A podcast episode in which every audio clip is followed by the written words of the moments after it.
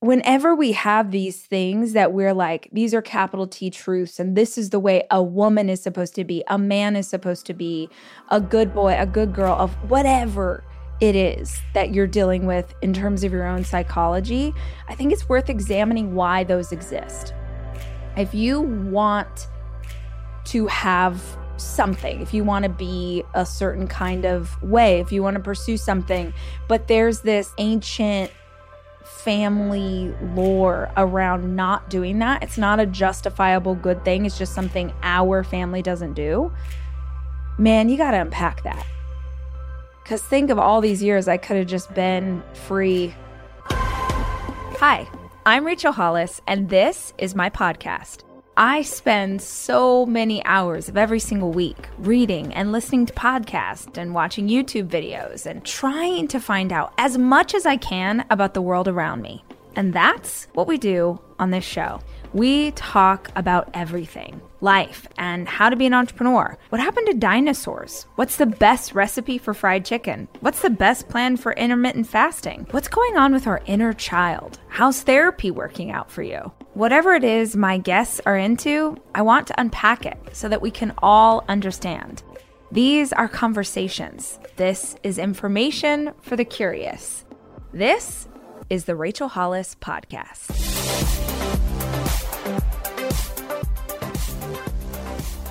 Looking into the monitor on this video, and I am reminded that it has been a long time since I've been out in the sun. I need a little vampire vibes. I need I need some sun. I'm excited though because at the end of this month, I'm going on a vacay to celebrate wrapping up tour and a bunch of big projects that are coming to fruition finally. And so we're going to go celebrate by laying in the sun and drinking tequila. And I am very ready for that. But first, we're going to talk about things I don't do anymore. We're going to talk about things I don't do anymore you may have seen me speak on the idea of a full moon and of using the full moon as this great opportunity to let go of things that no longer serve you. One of the most popular episodes of the podcast is about my full moon rituals and how my friends and I started having full moon dinners. And really, it was just, I mean, we use a full moon, you could use any day you want to. But essentially, the idea is that you pick one day a month and you ask yourself, what do you need to let go of? What are things in your life? That are no longer serving you. I go into all the details about how we came up with this practice and why we came up with this practice. But for today's episode, I thought I would actually share with you some of the things that I have given up, that I no longer do, that I no longer use, that I no longer participate in. Because oftentimes when we hear someone else tell their story, even if we don't follow the exact same path, it helps us to figure out some ideas of our own. So that's my intention for today these are not controversial, but I guess maybe surprising. Maybe surprising to some of you, maybe not. Definitely surprising to a younger version of me who wouldn't have believed I'd ever be at a place where I would have stopped doing these things, let alone talk about them publicly. But um, that's where we're at. Things I don't do anymore. Number one, shave my bikini line regularly that is where we are going to jump in is with my pubic hair. Right. It's a lot to just go there first, but I mean, let's talk about this. When I was married, that was my first ever real relationship of any kind with a man, or I mean, with anybody. That was my first relationship. I made that sound like I had long toured affairs with women which would be fun, but no, I never experienced that. So in my marriage, that was my first real relationship and I sort of was informed on how my body was supposed to be, how my sexuality was supposed to be, how I was supposed to look and act and behave based on I don't know, like TV Victoria's Secret ads, the things I saw in Sex in the City, the things I read inside of Cosmo circa, you know, 2003. I definitely was just really misinformed about what was sexy and what was I don't know, the way that i am using air quotes if you can't see me, but like the way that a woman is supposed to be. And I think when we don't know what we're supposed to do, we emulate someone else. We emulate the vision that we have. It's why media and representation inside of media is so important because if you don't see someone like you, or if you don't see someone like the version that you want to be, you run the risk that you'll follow a path that is not aligned with who you are simply because you don't have an alternative. So for me, I had all of these, you know, late 90s, early 2000s influences of what women were supposed to aspire to and what we needed to do to quote please our man and you know know how to give the world's greatest blowjob and know how to wear the sexiest underwear and like be like a porn star while you were having sex and just all of this stuff. Maybe you have a different upbringing or different influence than I did.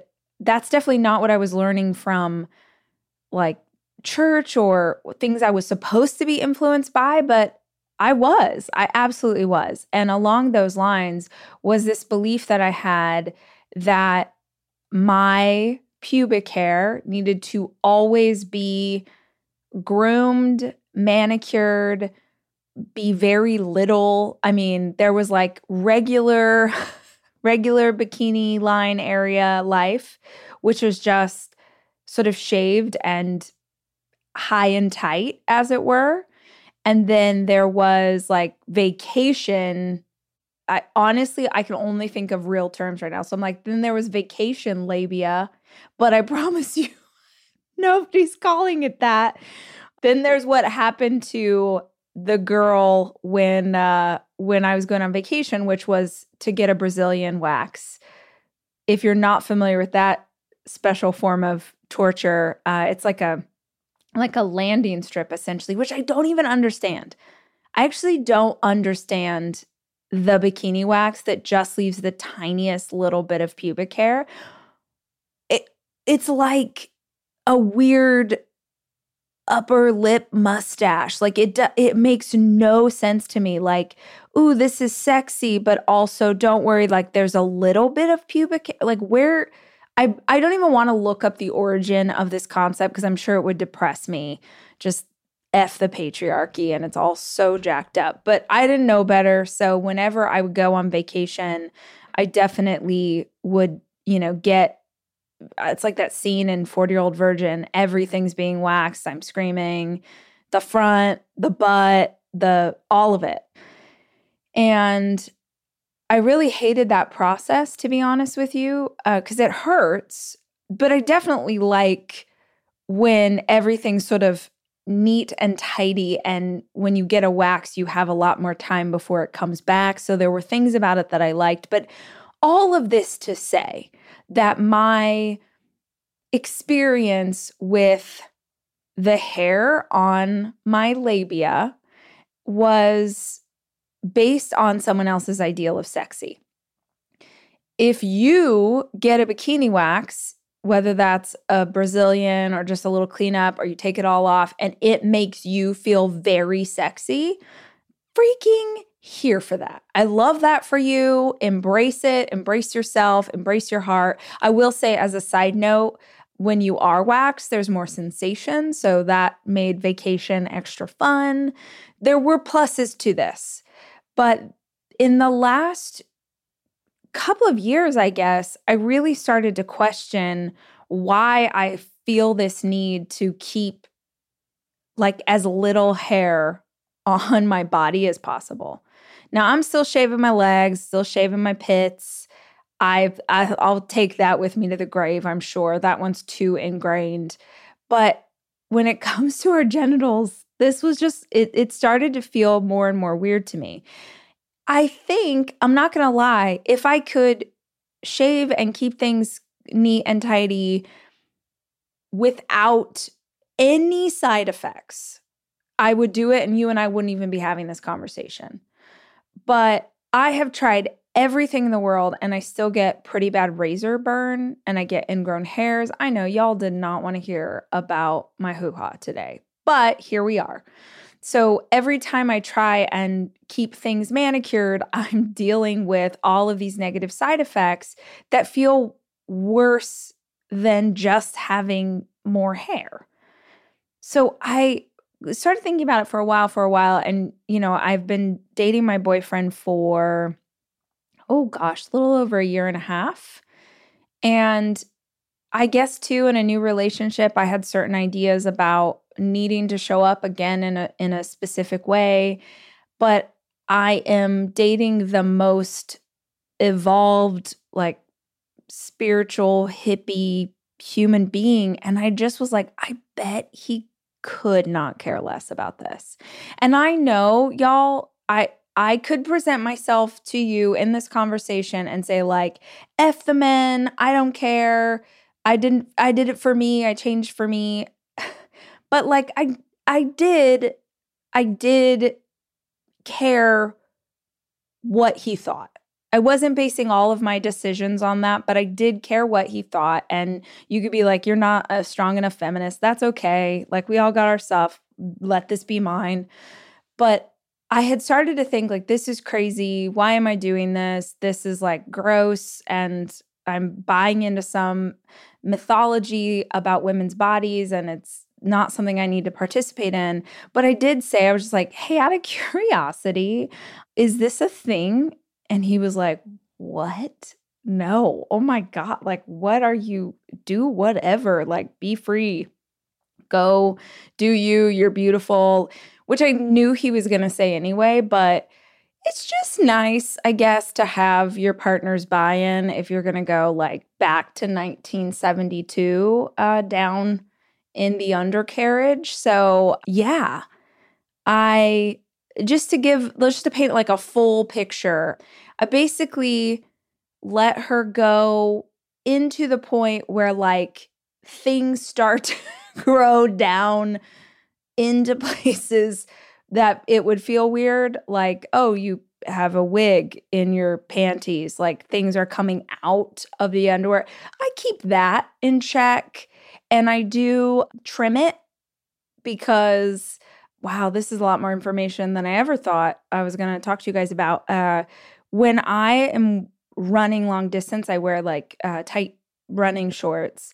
And frankly, if there's too much bush, I'm just going to be honest, it like f- starts to feel uncomfortable for me. So I keep her trim with some scissors. I keep the uh, the outgrowth in check and then I go a little bit neater and tidier when I'm going to be in a bathing suit, like when I go on vacation at the end of this month and we're going to be by a pool. I'll keep, I'll get her, I'll get her in check, but that's for public safety. That's not for sexual enjoyment. Uh, but that was a big one for me. And maybe it seems silly, but it was a big deal for me to be like, I can embrace just sort of what my body is doing naturally and not in a way that's like, oh, I don't care, right? Like, oh, I'm, you know, I'm just letting it all go. But no, could I actually embrace that this is the way my body is supposed to look and function and be and still think it's really sexy and beautiful and sexual and all the things. So, yeah, that's my first thing I don't do anymore. I don't I don't shave my chochi. Yeah, probably should stop calling it chochi. Um,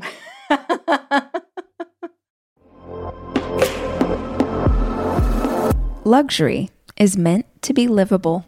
Discover the new leather collection at Ashley with premium quality leather sofas, recliners, and more, all built to last. No matter how many spills, scuffs, or pet related mishaps come its way, the leather collection at Ashley is made with the durability you need for the whole family.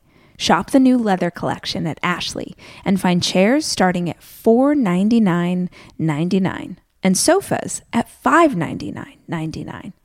Ashley, for the love of home.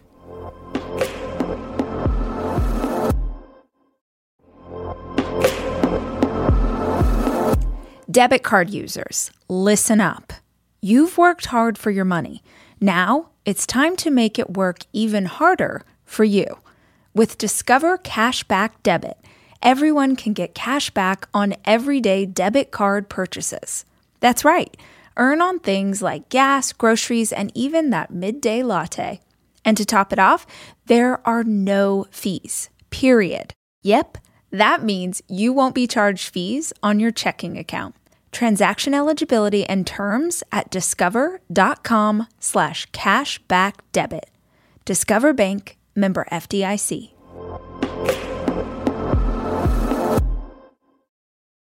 On to the next. The second thing that I don't do anymore really is wear a bra.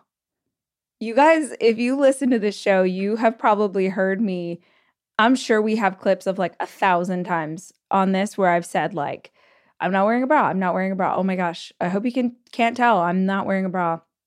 And I became conscious that I really number 1, I hate wearing a bra and I'm at home, so why should I be?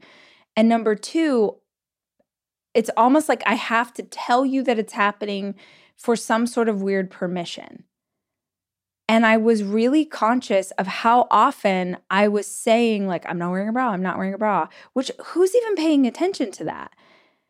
But I realized I was interacting with, I think, my mom. I was like talking to her on FaceTime or something. And she's like, I'm not even wearing a bra right now. Like, I'm a mess. And I thought, oh, ding, ding, ding. That's where I get it from. Because growing up, that just, I think it's like just a different uh, time period or a different way of being raised. But growing up, I was definitely conscious or hearing a lot that that was kind of like an unkempt woman, like someone who wasn't pulled together, someone who wasn't sort of putting their best foot forward, was someone who wasn't wearing a bra, which is I mean, I wonder psychologically where that comes from. Don't you think that probably there is something to my mom being raised in an environment that was very conservative inside a very conservative, oppressive church? But she was coming of age in a time period where women were burning their bras, where hippies existed, where there was this whole other culture that was so evil and sinful and wrong that I wonder, I got to ask her about this. I wonder if there's a connection between a bra and like the right kind of woman that you're supposed to be. I for sure got that as part of what it was to be the right kind of the right kind of girl. And so I didn't ever do anything publicly without a bra on. And I by publicly I mean like doing an Instagram story from the chin up. It's so crazy. And as I started to explore this topic, I realized it's not just the bra. I feel really weird about cleavage. I feel really uncomfortable with cleavage. I'm realizing my own cleavage, not yours. Yours is beautiful. Pull it out. Let's see. But for me, I feel really I don't know about it. And so I'm trying to, one, let go of this weird psychology that I have that you're supposed to wear a bra everywhere you go because God forbid your breasts should be unbound or free. And frankly, I started to embrace this because I hold all the tension in my body in my um, shoulders, my neck, and my traps. And I have chiropractic work done, I have energy healing done, I have massage therapy done, but if I'm in any kind of stressful situation, the pain in my shoulders, my neck and my traps is horrible. And so frankly, I stopped wearing a bra as much because it hurts. Like it physically hurts to have one on. All of that to say, whenever we have these things that we're like, these are capital T truths, and this is the way a woman is supposed to be, a man is supposed to be, a good boy, a good girl, of whatever it is that you're dealing with in terms of your own psychology, I think it's worth examining why those exist. If you want to have something, if you want to be a certain kind of way, if you want to pursue something, but there's this ancient family lore around not doing that. It's not a justifiable good thing. It's just something our family doesn't do. Man, you got to unpack that. Because think of all these years I could have just been free, bush at full freedom, boobies at full freedom, and I just haven't. So I'm not trying to be wild out in these streets. I just am trying to be comfortable here in these sheets. You know what I'm saying? I'm not wearing a bra right now. I am wearing a tank top, though this does seem like very scandalous. Even this is not that big a deal. You guys can't see unless you're watching this on YouTube. But I do feel like, oh my gosh, this is such a low cut tank top. And I feel like, you know, someone's going to call the cops on me. Uh, so I did button this before we started. I'm here for not wearing a bra. It's going to take me a minute to let cleavage roam free. And I have to figure out probably first why cleavage is so scary to me. All right. And next in line, things I don't do anymore take birth control. This is a conversation about this moment. I'm going to talk about medicine. Obviously, you need to discuss anything that you're considering with your doctor. I am a chick on a podcast. I am not a medical authority. But if you listen to the show, you know that I have spent a lot of time over the last couple of years trying to balance my hormones. And that has been one of the most healing, life giving things I've ever done, but it's been hard. I was pretty freaked out to try birth control again because I had been off of it for so long. So, quick history I had a very long relationship with my ex he had a vasectomy. I'm not saying anything he hasn't said publicly, so there's I'm not like revealing truths, but he had a vasectomy a very long time ago, so I didn't need to be on birth control. And that was good because I my my system is so sensitive and so susceptible to anything that I put inside of it. And years ago when I was on birth control, I was batshit crazy. It made me insane. It it made me bloated. It made me uncomfortable. It made me all of these things, but I genuinely was too young. I didn't have the knowledge to understand that there were other ways to manage conception of a child. So I just did what I thought you did, which was be on the birth control pill. And it was, in retrospect, horrible. I hate that there were so many years where my body was put through the ringer and I just thought it was the way it was supposed to be. And the more women I talk to, yes, I do have friends that are on different forms of hormonal birth control, and it is, they feel like it's great in their life.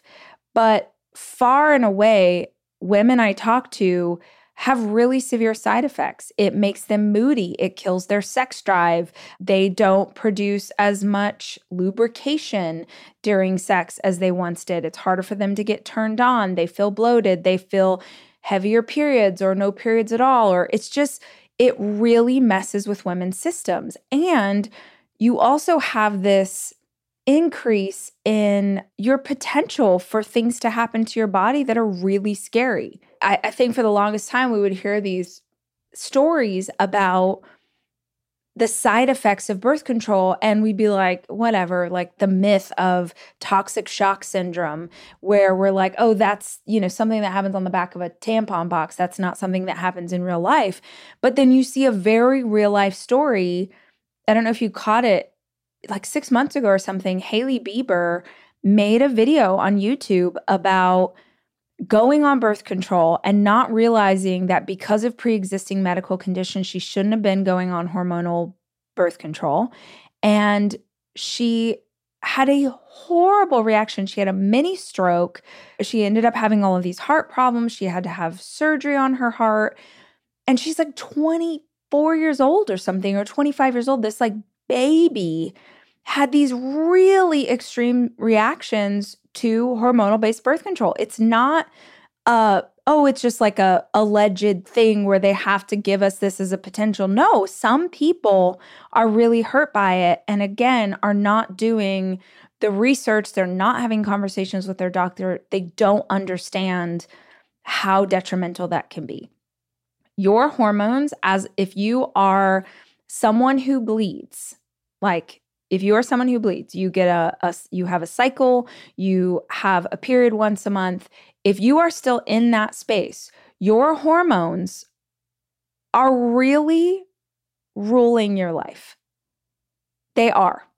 If I understand this now in a way that I didn't before, if your hormones aren't in check, your life is not going to be what you want it to be. It's just not. The more women I talk to who have understood this, have started seed cycling, have started working with supplements and things that really help them to feel in balance, it's like night and day.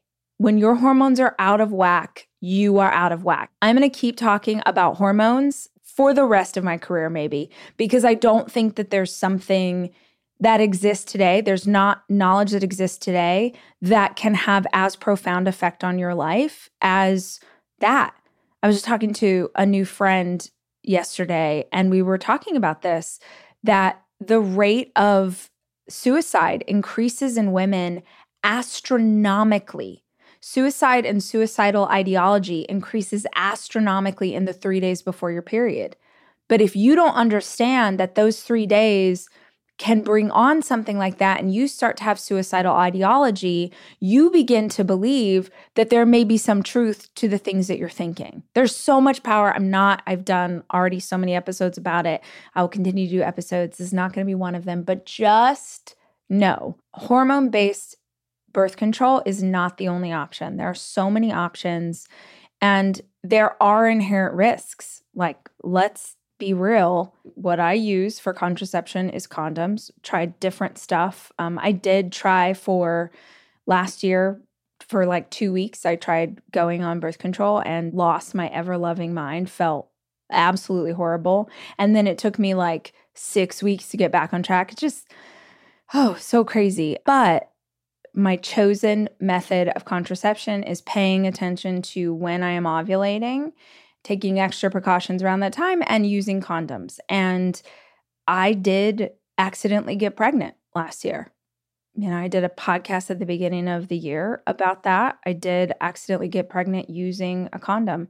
And I'm also the same person that accidentally got pregnant 15 years ago while on birth control. So I'm I'm really fertile. It's a risk that I'm willing to take to be only using condoms as my contraception because I absolutely am not planning to have a baby. And when I found out I was pregnant, I was so excited. I felt like the universe was sending me this gift, and I didn't know how it happened. And later, the baby died. Uh, I've tried to teach myself to not say I lost the baby because I think it uh, is a pretty I don't like the vernacular there. I think it's it, it, implies that the woman did something like, oh, I lost my baby. Like I put my baby down and then, you know, left it somewhere. And really, uh, while I was pregnant, my baby's heart stopped beating.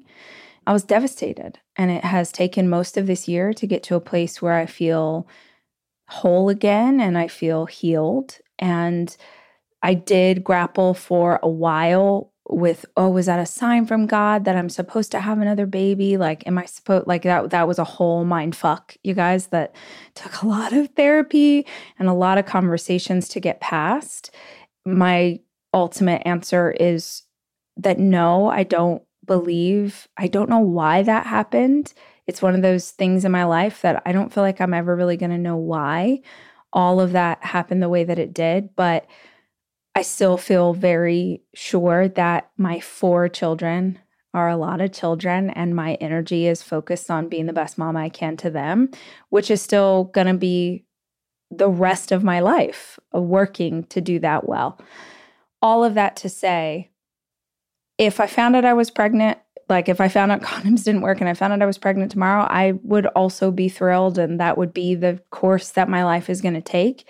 But to me, it is not worth having more confidence. It's not worth it to mess up my body on a daily basis.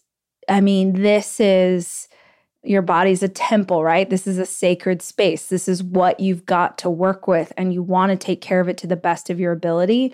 I think that taking care of yourself to the best of your ability looks like limiting as much as you possibly can things that you're putting into your body that could potentially negatively affect it. I wish that we lived in a world that paid as much care and attention to women's health as it does to men's because I guarantee if men were the ones who had to take birth control pills, which were invented for men a very long time ago, but they do not sell them because, you know, what man would take that on? But if men were the ones who were in charge of taking birth control, I promise you that they would have less side effects. I promise you that there would be a lot more effort and intention put into birth control to make sure that it was safer for the person taking it. But we know that they don't put as much intention into women's health as they do to men's. And I hope that that changes and that sometime in the future there are solutions that are better and safer for women not just physically, but also emotionally and spiritually. But I don't think we're there. And since we're not there, I am choosing to not use that form of hormone in my body. But you talk to your doctor about what is best for you.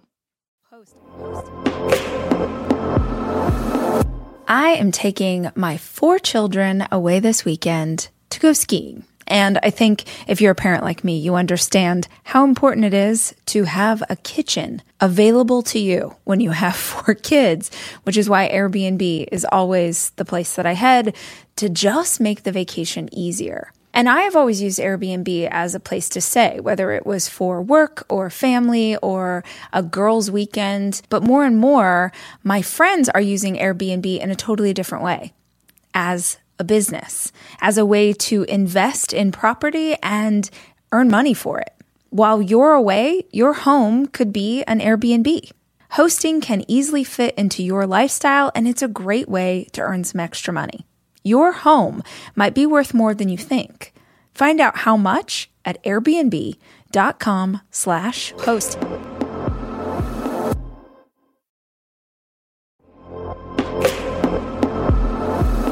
Almost every morning of my life, I have oatmeal. Seriously, during the winter, having something hot in the morning really makes a big difference in my day. Quaker has been a trusted name in oatmeal for over 145 years, which means they've been milling oats since before the invention of the zipper, the stop sign, or ballpoint pens. Quaker has something for everyone whether it's old fashioned or quick oats that are good for cooking or baking. And while a ton of things have changed, the good stuff remains the same. Quaker, getting up to some good since 1877. Look for Quaker Oats at your local grocery store.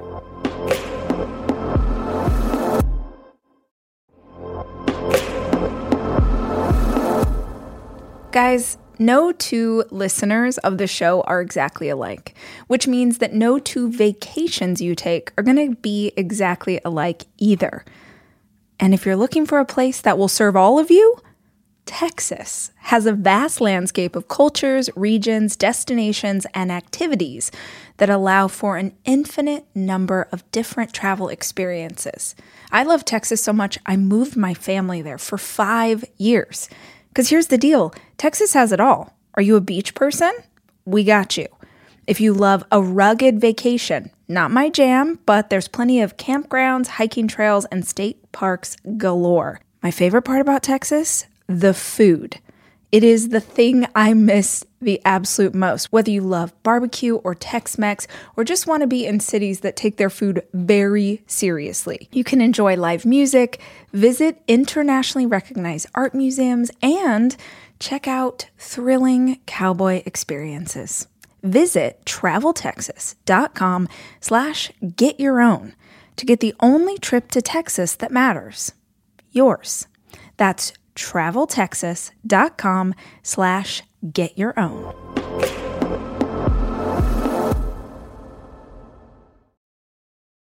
The next thing that I no longer do is read romance novels. I no longer read romance novels. This maybe doesn't track with you at all if you're new to my community, but for years and years and years, I loved a romance novel. I talked about it all the time. I read in every genre. Was it historical? Yes. Was it sci fi? Sure. Was it a current day working woman meets a grouchy billionaire see yeah mm-hmm, yeah i'm here for that. I have read all of them. Is there a vampire and a witch involved? Let's go. Uh, is it a teenage love story perhaps? Are we in the hunger games and like we're fighting for our lives but also in a love triangle? Like if there was a love story in a book sign me up. I am here. Old new doesn't matter. I want every part of it. And i read thousands. I'm not exaggerating that number. It was my preferred form of entertainment. Some people watch the Kardashians. I read historical romance novels, have spoken about it very publicly. I've written three novels that had love stories, very big part of my life for about a decade. And when I got divorced, I stopped reading them and sort and for obvious reasons like i was going through this horrible breakup and i couldn't even fathom the idea of romance, let alone reading about someone else's love story. What's that song? Like Love Stinks? Like that was me. Remember in The Wedding Singer, everyone at table eight? That was me. I was just like, Love stinks. I don't want any part of this. So I wouldn't read any. And then over time, even like as that pain and that process dissipated, I didn't have a desire to read them anymore and I started to wonder about that in the last six months because I thought, this is crazy. Like, this was such a massive part of my life. If I was by a pool on vacation or if it was my holiday break and the kids were in bed, I'd like pick up a novel. And I don't do that at all anymore. And I started trying to unpack and figure it out. I was in Brooklyn, I was having drinks with one of my friends, and she had just gone through a breakup. And she was saying how she was in her relationship. She had a long term relationship. And when she was inside of it, she had written out the idea. She's a writer. So she had written out the idea for this like character based on her life, but not her life because the person was single and they were like, here's how they were looking for love and it was interesting, whatever. And she's like, should have realized that was a red flag. And I was like, exactly. In retrospect, I read romance novels nonstop because I did not have romance in my life. I liked reading about meet cutes and magic and people who were like intentional and this swoony love story because I didn't have that. I had a partnership, I had a co parent, I had a very dear friend, I had a sex life. I had all of these things, but I did not have romance. In the in the books, in the fantasy, I guess, the woman is pursued. She's pursued by someone. And and maybe she pursues them back, but kind of the crux of this idea is that they're falling in love and they're interested in each other and they do things and I think this happens a lot in in long-term relationships where the pursuit stops and I really think that I retreated into reading about what I did not have. And I would try and sort of recreate these moments or like find these moments or let's have date night or whatever. But it's not the same when you're like figuring it out and setting it up and inviting the person and doing the like, if you're solo in that effort, it doesn't feel the same as it does in a book, obviously. And it's super easy to hear this and be like, well, life isn't a book. You're right, but life can be magical. And I know what it's like to be in a relationship now with someone that romance is a priority. That's the thing. Like everybody gets to be who they are, and romance is a lower priority for some people than others. It doesn't make their choice is wrong, but it does mean if you have one partner who's reading nonstop about what it would be like to be in a relationship where romance is in the air and we're having adventures and we're doing these things, and the other person's like, I'm fine with how it is, there's gonna be a misalignment there. And there are all sorts of misalignments that lead to a breakup, but it never occurred to me that I was looking for something that I didn't have, that I was looking for something in the pages of those books that I didn't have. And I share that one because I'm going to bet that there are those of you who are pursuing and looking for things out in the world, you're like trying to do things externally that you're not getting inside the actual relationship that you're inside of. This can lead to really dangerous things too, right? This can lead to really hurting someone that you're with because maybe you seek a level of intimacy with someone that is not your partner and that can be deeply hurtful or maybe this is what leads to affairs or maybe this is what leads to fantasy or sort of a disconnection from who you're with but i do think that having those books i didn't understand it at the time but it was a crutch it was like sort of a numbing mechanism like i could go to this place and read these other people's stories and have something fulfilled in me that I I didn't have in my own relationship, but I because I always had a book to go back to, I wasn't conscious of why I kept going back to the book. So it's kind of a weird one and I don't know what that might be in your life, but for me, my girl said when we were having drinks like she's like that should have been a red flag. Like how excited I was about this story about this woman who was a, with a completely different kind of man than my partner should have been a signal to me that there was something that wasn't right. The fourth thing that I don't do anymore is go to church. I make that look. If you're watching this on YouTube, I make like a, oh, wow, she's doing it. I'm going to guess most of you don't care about that, but I also am positive that many of you do even saying this right now, my chest is like, there's a feeling in my chest and my stomach about speaking this truth because I grew up in the church. Because of Girl Wash Your Face, I have a lot of audience members and community members that feel very deeply about church. And I am not speaking to your experience or your truth. I am just sharing my own. And I'm sharing my own not to change the way you feel about what you're doing, but because my instinct is there are members of this listening audience who have also found themselves in a similar place. And we're not supposed to talk about this. And it's sort of like a just let everyone sort of believe what they believe about you, and then you're going to be okay. But I'm not really interested in that. I, I want a community of people who's open to every kind of person uh, because that's how I try and be. And I believe that we attract what we are.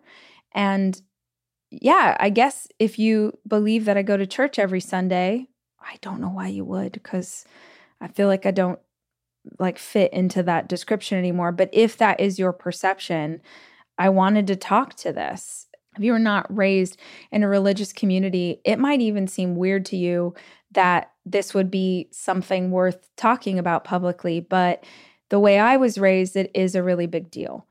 And I will say, I spoke about this in Girl Wash Your Face, but really the beginning of the end for me was years ago when two of my best girlfriends, uh, Beans and Sammy, which you, if you have ever been to Rise Conference or if you've hung out with me long enough, you probably know those girls because they're just always part of my work and my life and my storytelling. But these two women that I went to church with fell in love with each other. And they were both on the pastoral staff at church. And uh, that did not go over well. We thought that we were inside a church that was inclusive and accepting. And it, I guess it was, unless you were gay, in which case uh, suddenly everything shifted. And that whole experience was horrible to watch from the outside. And I can't fully imagine what it felt like to Sammy and Beans on the inside. But I just had so much anger in that process. I had obviously seen the church, different churches do really crappy things in the name of God over and over and over, which is insane because the foundation of the Christian faith is love thy neighbor, love thy neighbor as thyself.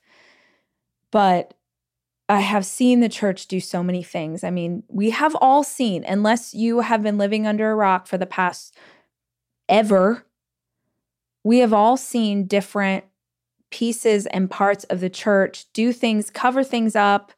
I mean, like the Spanish Inquisition, the witch trials, the pure, like, come, we could go all the way back and look at times that the church body has really hurt its fellow humans. And the reason that happens is because no matter how much intentionality that organization starts with, it is still run by humans.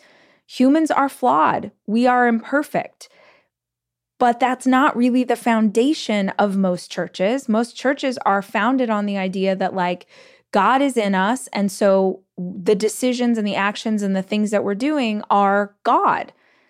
And that can be really dangerous. And I, if you have a church family that you love and incredible, amazing, embrace that. Like that is such a freaking gift. But I think that it would be naive to believe that every single church body is safe and right and good always, 100% of the time. So when I walked with my friends through this process and saw them ostracized and treated so badly by the church, I I mean, I tried, we had been there for a long time and we loved our church. Like it was amazing until we saw sort of behind the curtain. And I couldn't sit there anymore. I would hear the head pastor speak, and he's such a talented speaker. I would sit in the congregation and hear him speak, and just, I was like, this is all BS. Like, I just, I know what you're doing, and it doesn't align with the loving God that I know. And I've said publicly that my oldest son is gay, but I knew even then, I knew when he was a little, like I just have always known. And I just kept imagining if we stayed in this church and Jackson was a teenager and we're still at this church and he's understanding what happened to his aunties. Here's a story about what happened to his aunties and how the church, and he's like, What are you guys doing? Like, you knowingly stayed in an environment where you know they do not love and accept people unless they're straight. And I just couldn't imagine, like, I couldn't sit with the hypocrisy of that. So we stopped going to that church. We started going to another one. We did like church hopping. We tried to find different things. After that, we moved out of Los Angeles to Austin. We started going to a church here. But to be honest, I just couldn't do it anymore. I couldn't sit inside that space. I just I just found so much hypocrisy is the word I use. I just found so much wrong with it. I don't understand this church building and like a pastor making that much money and driving that car and there are people sleeping on the streets of this city tonight like there's just oh i know this like i'm running the risk of like pissing off so many people. I'm not talking about you. I'm not talking about all churches. I'm talking about my experience. So i really started to explore how do i have a relationship a stronger, better relationship with my creator, with my God, that doesn't require the step of church, that doesn't require this sort of dogmatic show up here on Sunday at 10 a.m., do these things, say these things. What did that look like? Oh, I struggled with it so hard, you guys, because I was raised my whole life going to church every Sunday, every Wednesday, maybe a Bible study. And I thought, like, I legitimately, no BS, thought, am I like damning my children to a life without the routine and the ritual of church? But then I would balance that with, am I also hurting them if I expose them to these things that no longer align with how big I understand God to be. To me, being healthy is really grounded in nutrition. Honestly, what I eat and what my kids eat is super important to how we live our lives. It's why I love a company like Thrive Market because Thrive Market carries brands with the highest quality ingredients and sourcing methods. They restrict hundreds of ingredients across their food and cleaning categories. So when I go online and I use their on site filters, I can figure out exactly my lifestyle needs and trust that what I'm getting from Thrive Market is what I want to take into my body. When you join Thrive Market, you're also helping a family in need with their one for one membership matching program. You join, they give. You can join in on the savings with Thrive Market today and get 30% off your first order plus a free $60 gift. Go to thrivemarket.com slash rach for 30% off your first order plus a free $60 gift. That's T-H-R-I-V-E market.com slash rach. thrivemarket.com slash rach.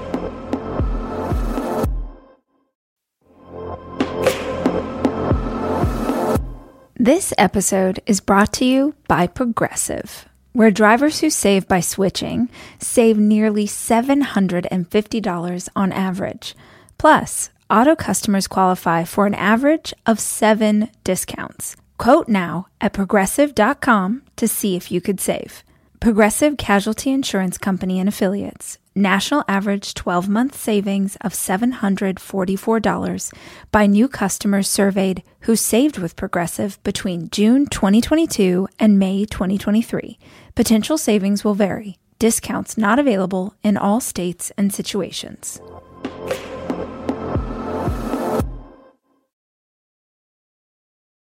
That was a whole freaking thing and I it took a lot of unpacking and was a definitely a point of tension in my relationship in the past because I just I can't do this. I can't pretend in this way anymore.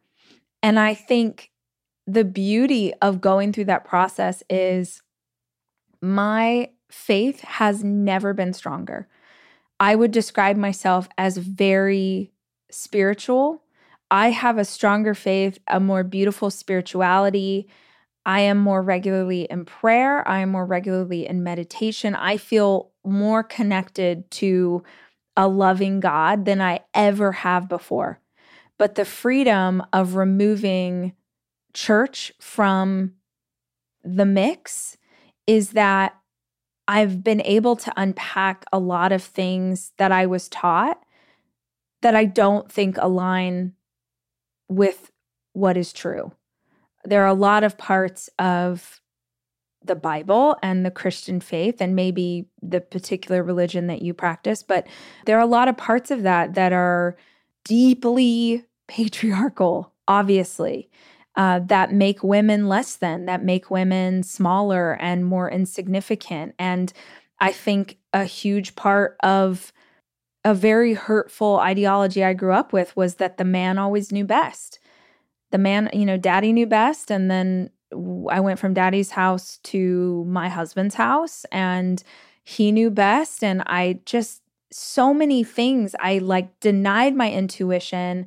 I disconnected from self. I disconnected from this relationship because there was always a conduit that sort of knew better. And by removing that piece, my whole world opened up. And it's it's very controversial in the world that I come from to say this. Like I said, I believe in your right to practice whatever you love to practice in whatever way feels good to you. But in case you are someone who no longer practices in that way, and maybe you feel alone in that, you're not alone. So, one of the things I no longer do is go to church. And it doesn't mean that I wouldn't again. Uh, I would be lying if I say that there aren't parts of it that I uh, I miss. I miss like Christmas time at church, and I miss um, some of those rituals and those things that feel like just a part. There's just a comfort in them.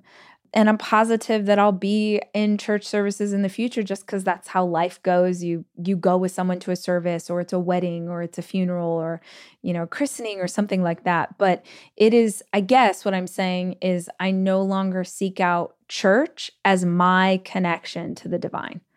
I don't need a conduit anymore. I understand that greater is he who is in me than he who is in the world. Okay, the last thing that I don't do anymore, which is, I mean, possibly more controversial than not going to church, is I don't get sick. I don't get sick anymore.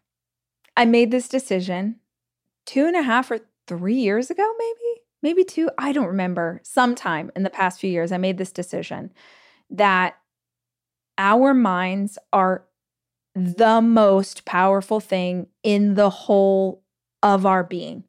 They're so powerful. Your mind is so powerful.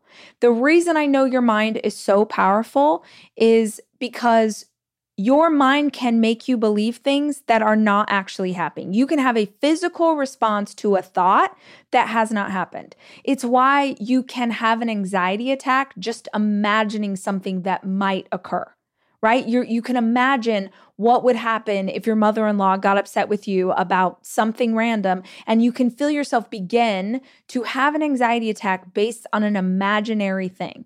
In the same way that you could imagine something that's sexy that turns you on, you could start to think about like when your partner does that thing that they do in bed and it make and you could literally make your like your body can begin to get turned on based on a thought. Your mind is incredibly powerful when it comes to what your body is doing. There's a great documentary on this called Heal. It's older, but it's it's worth a look if you haven't ever seen it before. It explores our body and the healing process. There's a ton with this and quantum physics. You can look at the work of Joe Dispenza. Um, it's a real thing that our minds are very powerful. And so I in learning about these things and studying these things, I thought, okay, well if my mind is that powerful, what are thoughts I allow myself to think that are no longer serving me? What are thoughts I allow myself to think that are no longer serving me? Because if I can begin to identify those thoughts, even if I can't control them every time, simply becoming conscious of where they take up space in my mind can help me to sort of shrink the amount of times that they're coming into play. And I started to pay attention to thoughts I had surrounding stress, surrounding sleep, surrounding feeling rested, and getting sick. I have in the past gotten sick in kind of the same patterns over and over and over again let me know if this is something you guys experience, but I essentially would get sick on the tail end of every big project that I did. So I'd have a big launch, like let's say a book was coming out, I'm going on a book tour, or I'm going on a speaking tour like I'm on right now. And that would happen. And then as soon as I had wrapped up all the things I needed to do, I would get sick. I would get really, really sick. It was like my immune system was like, just stay, just stay, just stay, crash. And I had all of these beliefs around that was sort of the way it would be that I would just push myself as hard as I could and then I'd get sick. When I was learning all of these things about how powerful our minds are, I thought, well, hell, hell's bells. Let's just see if I can change this narrative. So I started with an affirmation that was like, oh, I am strong, I'm healthy, I'm full of vitality, I have energy. I would come up with all of these things that I wanted to be that would be my version of what wellness looked like. And then one day I was like, I'm just going to try this. And I just started saying, I don't get sick. When people would be like, oh, the, you know, you got to get a flu shot. I'm like, oh, no, it's okay. I don't get sick. When COVID happened, I said it over and over and over again. I was like, I don't get sick. I'm energetically protected. Angels are keeping me safe. My immune system is strong. I have the most amazing immune system ever. I just don't get sick. Y'all, none of those things, I have like no facts to base anything I just said. My immune system is not historically so strong. Historically, I had gotten sick all the time. But I just started to affirm that for myself. I'd even, I'd feel my body start to feel weak or get a tickle in my throat. And I'd just be like, nope, I don't get sick. I don't get sick. I don't get sick. I know this sounds stupid, but I swear to you, this works. This works. Now, I also take care of my body. I drink water, like so much freaking water. I get sleep. I eat whole foods as much as possible. I am making really smart choices nutritionally. I have supplements. I am living for optimum health, which definitely supports this vision. But the affirmation of this being my truth, I think is the key. It is going on tour right now. Crew members dropping like flies. I mean, God love, they're all friends or family. So I, I'm teasing, but they are all getting sick because they're, you know, they're catching flus, they're catching colds. They're part of it is the stress of travel, not eating well, not sleeping enough, you know, having fun, like going out for drinks as a crew, whatever. So part of it is I don't do those things. Like I love it. Like, hey, y'all go have fun. But I don't do that. I know if I'm going to put myself into a stressful situation, if you are going to put yourself into a stressful situation, you have to double down on the self care. You have to double down on the things that are making you vital and healthy and strong so that you don't get sick. And when everyone, like, everyone's feeling mm-hmm. bad and one of the members of my team was like, Hey, how are you? Like, everyone's sort of struggling. I'm like, Oh, I'm great. I don't get sick. And she was like, Ha ha ha.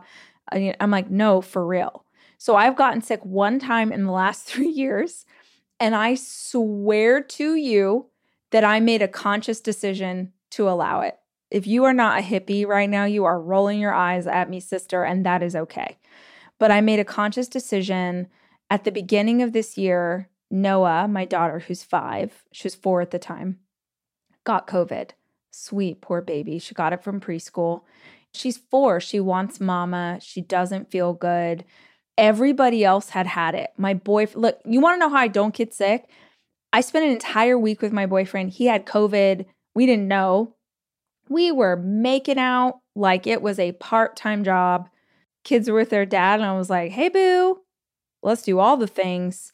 I mean, he was coughing. I just thought he had a flu. Like he was coughing, coughing in my face sometimes in the night. And I was like, oh, poor baby, whatever. Taking care of him. Turns out he had COVID. I did not get it.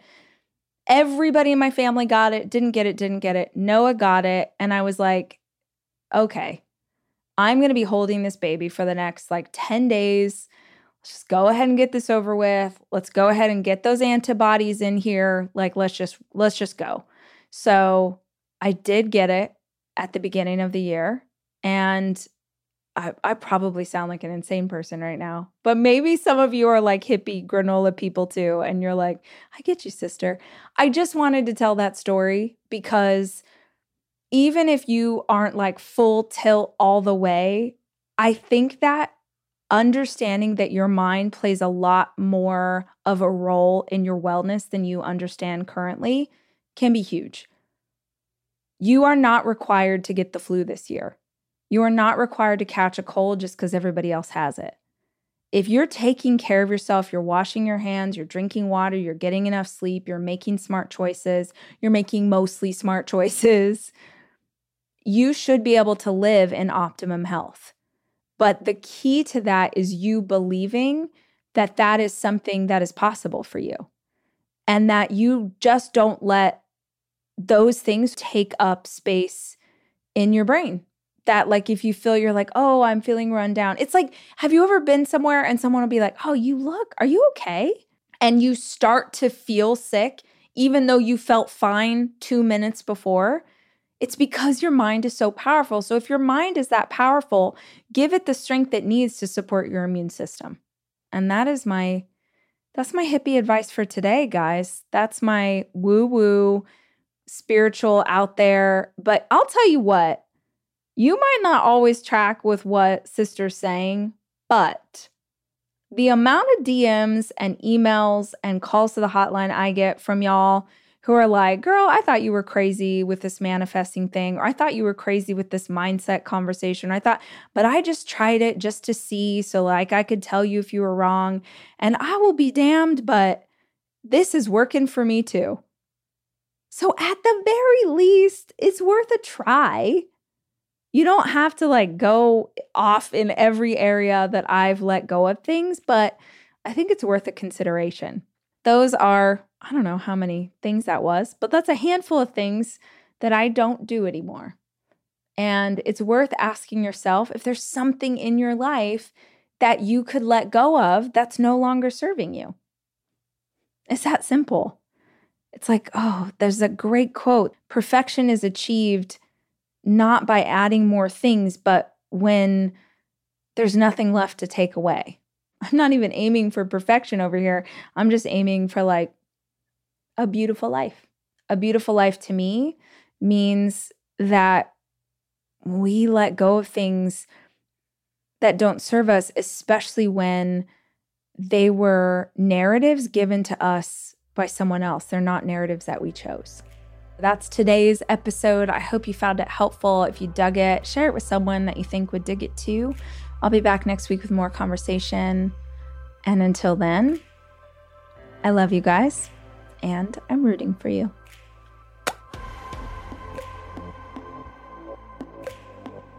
The Rachel Hollis podcast is produced by me, Rachel Hollis.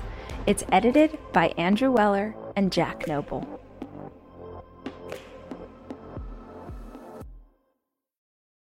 It's your time. Join global thought leader, executive producer, and New York Times bestselling author TD Jakes and today's leading culture shifters for an experience unlike any other. At the 2024 International Leadership Summit, spiritual and business leaders can gain the practical tools they need to maximize their timing for success. With world class discussions, breakout sessions, and networking opportunities, this is where your dreams turn into reality. Timing is everything, and your time is now.